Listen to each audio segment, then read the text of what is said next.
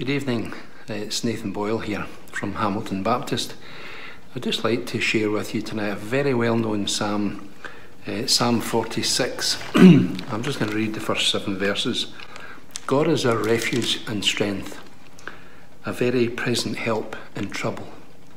Therefore we will not fear, though the earth gives way, though the mountains be moved into the heart of the sea, though its waters roar and foam, though the mountains tremble at its swelling. There is a river whose streams make glad the city of God, the holy habitation of the Most High. God is in the midst of her. She shall not be moved. God will help her when morning dawns. The nations rage, the kingdoms totter. He utters his voice, the earth melts. The Lord of hosts is with us.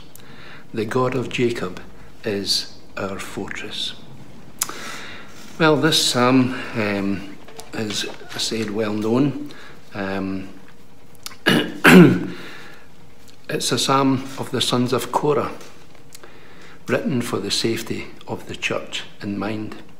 It starts off very emphatic in verse one.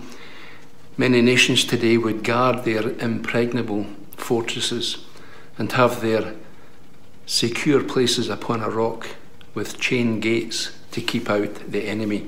But our God is far greater and better and more secure a fortress than all these put together. Don't forget the personal, possess- possessive word used here in verse one. God is our. Make sure we grasp that tonight. God is our refuge and strength. He is my refuge and strength. And don't forget also that God is our refuge and strength now in the present, and in all three tenses: the past, the present, and the future. All other refuges are weak, with no real power. What does the world turn to today when the trials of life come upon them? We're in the middle of a trial of life right at this moment, with this terrible disease that has swept the world in which we live in. So what do they turn to? What is? What can the world turn to? Apart from maybe alcohol, drugs, et cetera. There is no power in these things. But God is not only our refuge, but He is our strength. He's our power. Our God is all-sufficient. Our God is all-powerful. And not only that, He is a very present help in troublous times. How many times have you proved and tried God to be what the psalmist says here in verse one? God is with us at all times. He is constantly present with us, close by our sides, ready to be our succour. See how in this very first verse, the use of little words that means so much. Our God is our refuge and strength. A very, He is a very present. He is close to us.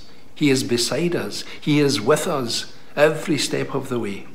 Right there with us, closer than any brother, mother, or father. Our God is with us every step of the way.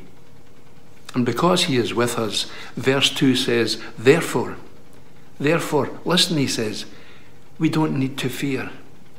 With God on our side, we don't need to fear, even if the earth is removed. Even if there was another catastrophe, or a third world war, or a disaster. Even if the mountains were carried into the sea, God will still be our refuge and strength. If you can imagine the most horrific of circumstances that may come about, maybe you're in one right now, but God is our refuge and strength. Whatever else can be thrown at us, the faith of the believers, whatever the worst come to the worst, God would still remain faithful to us.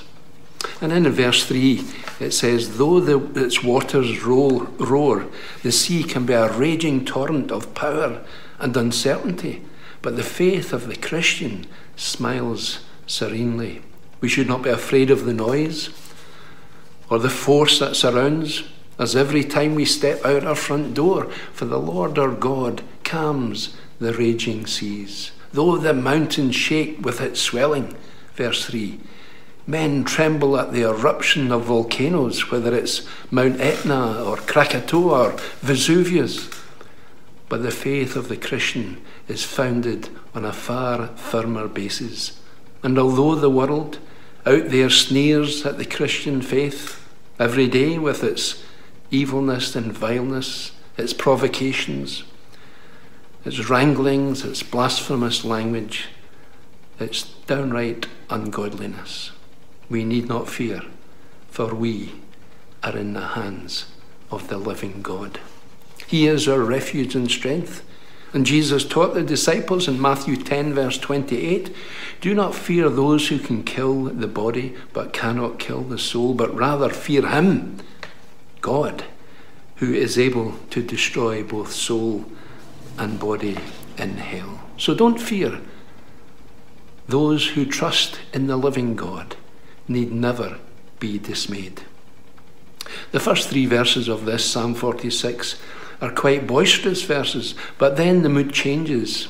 At the end of verse three, there's a wee word that says Selah. And it's there for a reason. It's there so we pause. A Hebrew word, only found in two books of the Bible, seventy-one times in the Psalms and three times in Habakkuk. And it's used so that we pause, pause and think and meditate. And the next four verses are in contrast to the first three verses. The pause between verses three and four is not an exclamation of dismay, but merely a rest between the storms in verses one and three. And what the psalmist begins to say in verse four, he says, there is a river, the river of divine grace, wrapped up in these four words, the, the river which never can run dry, the river which is always flowing. The river's whole water is always fresh. That river which yields refreshment and consolation to us as believers in the Lord Jesus Christ. This is the river of the water of life.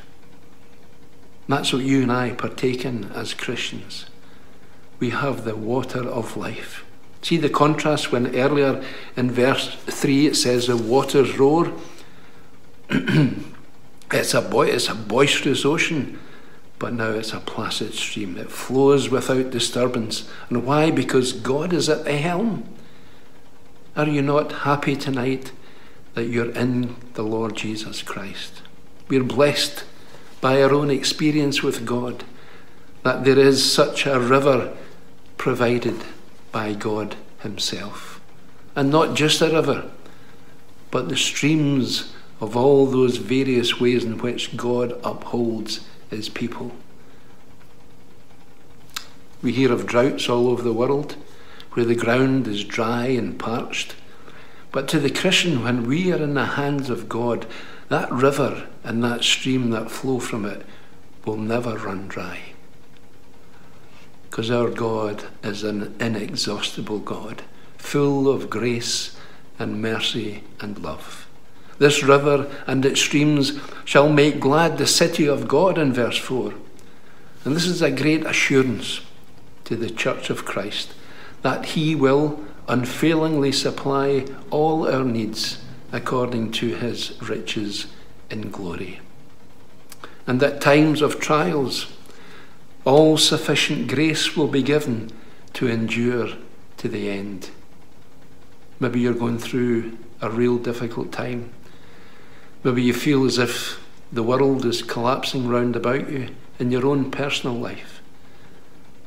But Christian friend, be not fearful, because God is our refuge and strength. He is a very present help in troublous times. Notice the Bible never says that the people of God will be immune from trials. No, it's not come to Christ and all will be fine. But what it does say is that God will be with us in every trial of life. Though its waters roar and be troubled, though the mountains shake with its swelling. Verse three. And then it says, there is a river. It's there, that river, and it's there for you tonight. And not only is it there, verse five says, God is in the midst of her. Not only is the river of grace, but God is in the midst. How near is the Lord to the distresses of his saints? He's right here in the middle. When the world is in distress, and it's in distress tonight, and they phone for help, the world caves in. They've no hope, you see. The coronavirus has awakened many people to maybe the brevity of life, and we're not guaranteed our three score year and ten. No one to turn to, in despair, but there is a God who loves us because he sent Jesus Christ to the cross of Calvary to die for our sins. For he is a sure and steadfast love of God. The Lord is in the vessel, you see, therefore she cannot be wrecked. And as soon as the first rays of light dawn on a new day, God is there. This reminds me of Psalm one twenty-one. He is not slack concerning his promise. Behold, he who keeps Israel will neither slumber nor sleep. No, when we awake during the night and we might be worried or fearful, God is there. Our God is a very present help in troublous times. And in verse six, the heathen raged, the nations were in a furious uproar. They gathered against the city of the Lord like ravenous wolves. Is that not a picture of the world today?